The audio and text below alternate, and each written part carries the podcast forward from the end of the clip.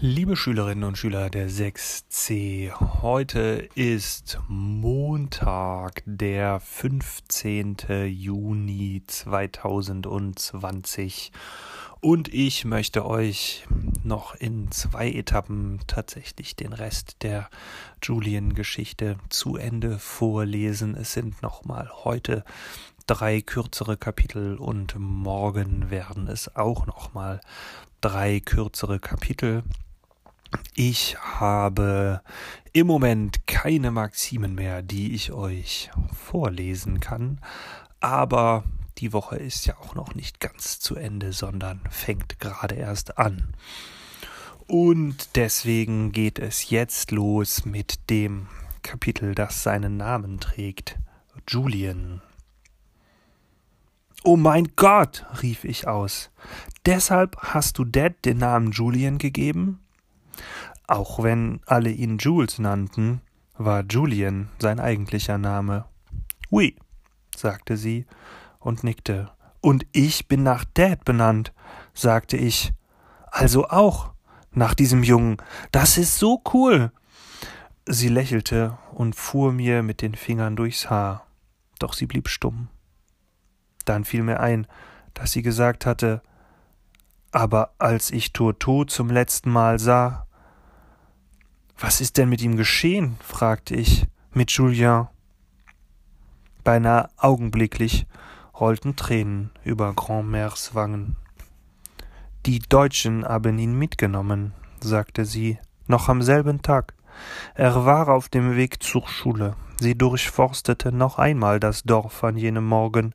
Inzwischen war klar, dass Deutschland den Krieg verlieren würde, und das wussten sie auch. Aber sagte ich. Er war doch gar kein Jude. Sie haben ihn mitgenommen, weil er ein Krüppel war, sagte sie und schluchzte. Ich weiß, du hast mir ja gesagt, dass das ein schlimmes Wort ist, aber ich kenne kein anderes in eurer Sprache. Er war ein Invalide, ein Invalide, so heißt es auf Französisch. Und deshalb haben sie ihn mitgenommen. Er war nicht perfekt. Sie spuckte das Wort voller Abscheu aus. An diesem Tag griffen sie all diejenigen im Dorf auf, die nicht perfekt waren. Es war eine Säuberungsaktion. Die Zigeuner, den Sohn des Schuhmachers, der geistig zurückgeblieben war. Und Julien, meinen Tourteau. Sie sperrten ihn zusammen mit den anderen in einen Wagen und dann wurde er in einem Zug nach Drancy verfrachtet. Von dort ging es weiter nach Auschwitz, wie bei meiner Mutter. Später erfuhren wir von jemandem, der dort gewesen war, dass sie ihn sofort in die Gaskammer geschickt hatten. Einfach so. Und er war fort, mein Retter. Mein kleiner Julien. Sie hielt inne, um sich die Augen mit einem Taschentuch zu trocknen, und dann trank sie ihr Weinglas aus. Meine, seine Eltern waren natürlich am Boden zerstört. Monsieur und Madame Baumier, fuhr sie fort. Dass er tot war, fanden wir erst nach der Befreiung heraus, aber wir wussten es. Wir wussten es. Sie tupfte sich die Augen ab. Ich lebte nach dem Krieg noch ein weiteres Jahr bei ihnen. Sie behandelten mich wie eine Tochter. Sie waren es, die mir halfen, Papa auswendig zu machen. Auch wenn es eine Weile dauerte, bis wir ihn aufgespürt hatten. Es herrschte ein derartiges Chaos in jenen Tagen. Aber als Papa endlich nach Paris zurückkehren konnte, zog ich zu ihm. Aber die Baumières habe ich immer wieder besucht, auch als sie schon sehr alt waren. Die Güte, die sie mir erwiesen haben, habe ich niemals vergessen. Sie seufzte. Sie hatte ihre Geschichte beendet. Grand-Mère, sagte ich nach einer Weile, das ist das Traurigste, was ich je gehört habe. Und ich wusste überhaupt nicht, dass du im Krieg so etwas erlebt hast. Ich meine, Dad hat nie darüber geredet. Sie zuckte mit den Schultern. Ich denke, es ist gut möglich, dass ich deinem Vater diese Geschichte nie erzählt habe, sagte sie. Ich rede nicht gern über traurige Dinge, weißt du? In gewisser Weise bin ich immer noch das leichtfertige Mädchen, das ich früher einmal war. Aber als ich dich über den kleinen Jungen an deiner Schule habe rede hören, musste ich einfach an Turto denken. Daran, wie sehr ich mich einmal vor ihm gefürchtet habe und wie schlecht ich ihn behandelt habe, wegen seiner Missbildungen. Wir Kinder sind damals so gemein gewesen zu ihm. Julia, mir bricht das Herz, wenn ich daran zurückdenke. Als sie das sagte, ich weiß auch nicht, durchfuhr mich irgendwie ein Ruck. Völlig unerwartet. Ich schaute zu Boden und ganz plötzlich fing ich an zu weinen. Und wenn ich sage, ich fing an zu weinen, meine ich nicht ein paar Tränen, die mir die Wange herunterliefen, ich meine so ein richtiges schluchzendes Heulen. Junior? sagte sie sanft. Ich schüttelte den Kopf und verbarg mein Gesicht in den Händen. Ich war schrecklich, Grandmère, flüsterte ich. Ich war so gemein zu Orgi. Es tut mir so leid, Grandmère. Julia, sagte sie wieder, schau mich an. Nein, schau mich an, mon cher. Sie nahm mein Gesicht in ihre Hände und zwang mich, sie anzusehen. Ich schämte mich so sehr. Ich konnte ihr nicht in die Augen blicken. Plötzlich durchfuhr mich das Wort, das Mr. Pohmann benutzt hatte und das mir alle hatten aufdrängen wollen, wie ein Schrei. Reue! Ja, das war es. Da war es. Das Wort in all seiner Größe. Reue. Ich zitterte vor Reue, ich schluchzte vor Reue. Julien, sagte Grandmère, wir machen alle Fehler, mon cher. Nein, das verstehst du nicht, erwiderte ich. Es war nicht bloß ein Fehler. Ich war eines von den Kindern, die gemein waren zu Tourteau.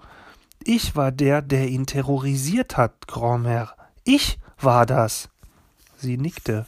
Ich habe ihn Freak genannt. Ich habe hinter seinem Rücken gelacht. Ich habe ihm fiese Zettel zugesteckt, schrie ich. Mom, Mom hat immer Entschuldigungen dafür gesucht, warum ich das getan habe, aber es gibt keine Entschuldigung. Ich hab's einfach getan.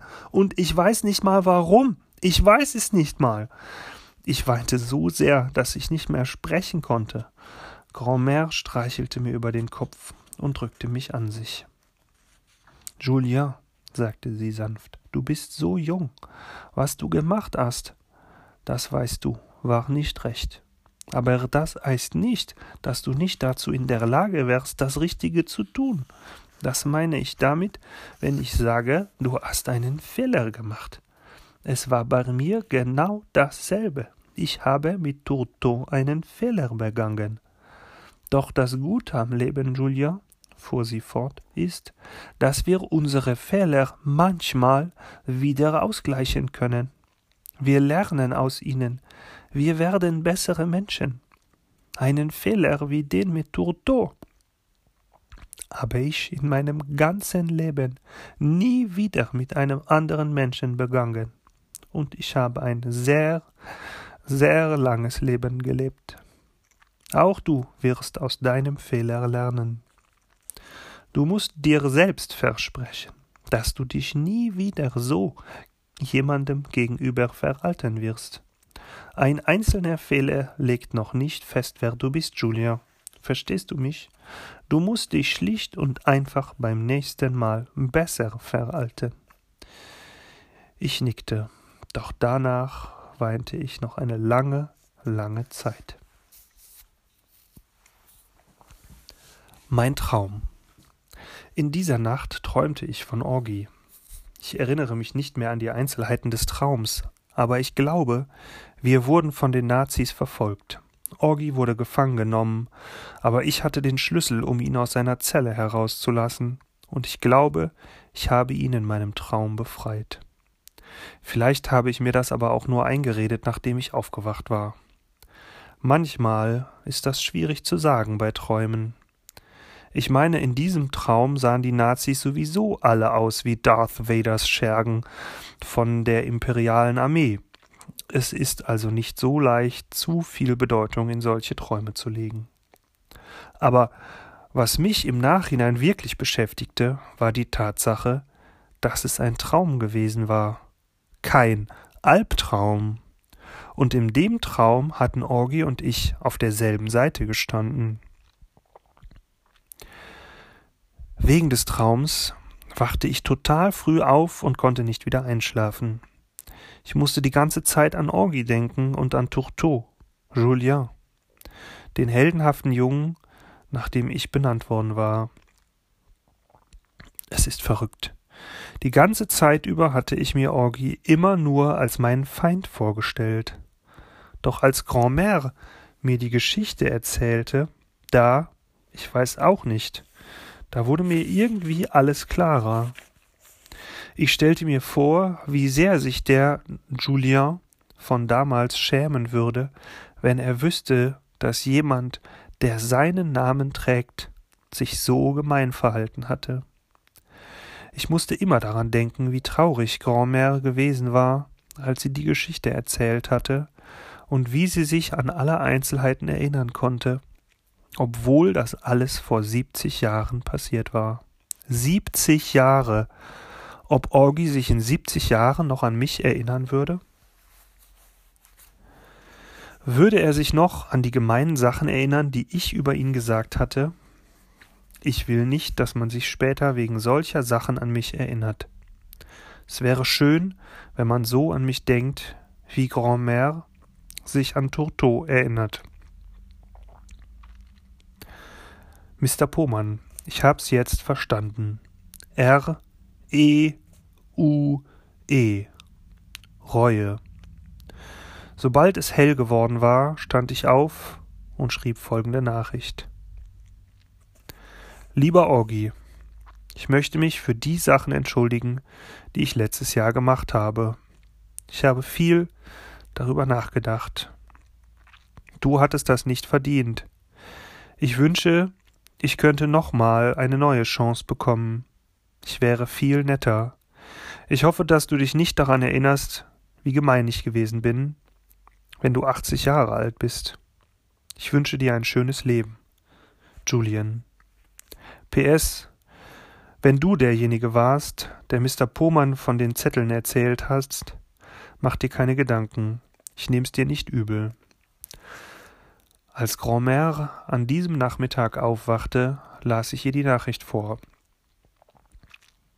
Ich bin stolz auf dich, Julien, sagte sie und umschloss meine Schulter mit ihrer Hand. Glaubst du, er wird mir verzeihen? Sie dachte darüber nach. Das liegt bei ihm, erwiderte sie. Am Ende, mon cher, ist es nur wichtig, dass du dir selbst verzeihst. Du lernst aus deinem Fehler, wie ich aus der Sache mit Tourteau gelernt habe. Glaubst du, Tourteau würde mir verzeihen? fragte ich, wenn er wüsste, dass sein Namensvetter so gemein gewesen ist? Sie küsste meine Hand. Tourteau würde dir verzeihen, antwortete sie, und ich spürte, dass sie das auch so meinte. Verklagt. Mir fiel auf, dass ich ja Orgis Adresse überhaupt nicht kannte, also schrieb ich noch eine E-Mail an Mr. Brown und fragte ihn, ob ich ihm meine Nachricht zuschicken und er sie für mich an ihn weitersenden könnte. Mr. Brown mailte mir sofort zurück, er würde das mit Freuden übernehmen. Außerdem schrieb er, dass er stolz auf mich sei. Das fühlte sich gut an. Ich meine so richtig gut. Und das war eine echte Erleichterung. Irgendwie schwer zu erklären, aber ich nehme an, ich hatte es einfach satt, mir vorzukommen, als wäre ich dieser hassenswerte Fiesling, der ich nicht bin. Wie ich immer wieder und wieder sage, bin ich bloß ein ganz normaler Junge, Ein typisches, normales, ganz gewöhnliches Kind, das einen Fehler gemacht hat. Doch von nun an würde ich versuchen, mich besser zu verhalten.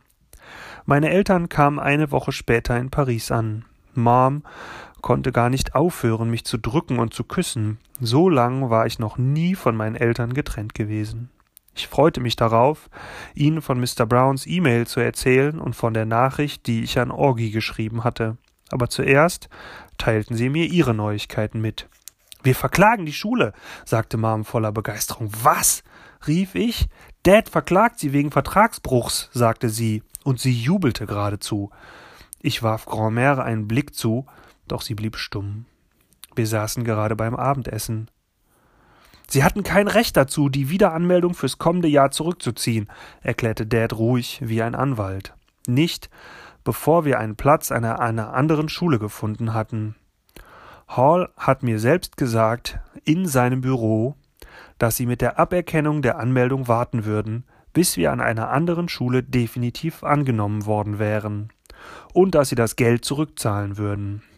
Wir hatten eine mündliche Vereinbarung geschlossen. Aber ich wäre doch sowieso auf eine andere Schule gegangen, sagte ich. Das spielt keine Rolle, erwiderte er, selbst wenn Sie das Geld zurückgezahlt hätten. Hier geht es ums Prinzip. Was denn für ein Prinzip? fragte Grandmère. Sie stand vom Tisch auf. Das ist Unsinn, Jules. Dumm ist das. Dumm.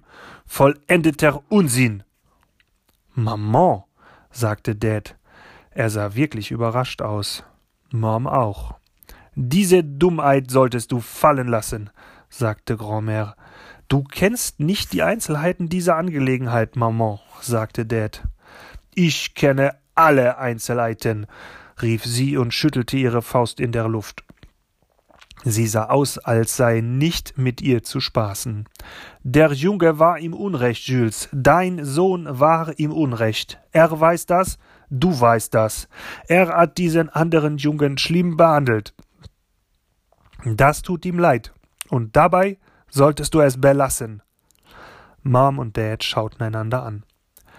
Bei allem Respekt, Sarah, sagte Mom, ich glaube, wir wissen schon, was am besten ist für Nein, ihr wisst gar nichts, rief Grandmère. Nichts wisst ihr. Ihr seid viel zu beschäftigt mit Gerichtsprozessen und anderen dummen Dingen. Maman, sagte Dad. Sie hat recht, Dad, sagte ich. Es war alles meine Schuld. Die ganze Sache mit Orgi. Es war meine Schuld. Ich war gemein zu ihm. Ohne Grund. Es war meine Schuld, dass Jack mich geschlagen hat. Ich hatte Orgi einen Freak genannt. Was? sagte Maman. Ich habe diese schrecklichen Zettel geschrieben, sagte ich schnell. Ich habe gemeine Sachen gemacht. Ich war derjenige, der ihn terrorisiert hat, Mom. Es war sonst niemand schuld, nur ich. Mom und Dad schienen nicht zu wissen, was sie sagen sollten. Statt ihr rumzusitzen wie zwei Idioten, sagte Grandmère, die die Dinge immer beim Namen nannte, solltet ihr Julien loben für dieses Eingeständnis. Er übernimmt Verantwortung. Er versteht zu seinen Fehlern. Dazu braucht es viel Mut. Ja, natürlich, sagte Dad, rieb sich das Kinn und schaute mich an. Aber ich glaube einfach, dass du die juristische Tragweite nicht vollständig begreifst. Die Beecher Prep hat unser Schulgeld angenommen und sich geweigert, es zurückzuzahlen, was Bla bla bla, sagte Grandmère und winkte ab. Ich habe ihm geschrieben, sagte ich. Orgi, ich habe ihm was geschrieben und mit der Post zugeschickt. Ich habe mich dafür entschuldigt, wie ich mich verhalten habe. Du hast was? Sagte Dad, jetzt wurde er wütend. Und Mr. Brown habe ich auch die Wahrheit gesagt, fügte ich hinzu. Ich habe Mr. Brown eine lange E-Mail geschrieben und ihm die ganze Geschichte erzählt. Julien! Julian! sagte Dad und zog zornig seine Stirn in Falten. Warum hast du das getan? Ich habe dir doch gesagt, dass du nichts schreiben solltest, was wie ein Eingeständnis. Jules! Fuhr Grandmère laut dazwischen und fuchtelte mit der Hand vor, vor Dads Gesicht rum. Tu as un courveau comme un sandwich au fromage. Ich konnte nicht anders. Darüber musste ich lachen. Dad fuhr peinlich gerührt zusammen. Was hat sie gesagt? fragte Mom, die kein Französisch verstand. Grand-Mère hat zu Dad gesagt, dass er ein Gehirn wie ein Käsesandwich hat, sagte ich. Maman, sagte Dad streng, als er, als ob er vorhatte, mit einer ausgiebigen Strafpredigt zu beginnen. Doch Mom steckte, streckte ihre Hand aus und legte sie auf Dads Arm. Jules, sagte sie leise, ich glaube, deine Mutter hat recht.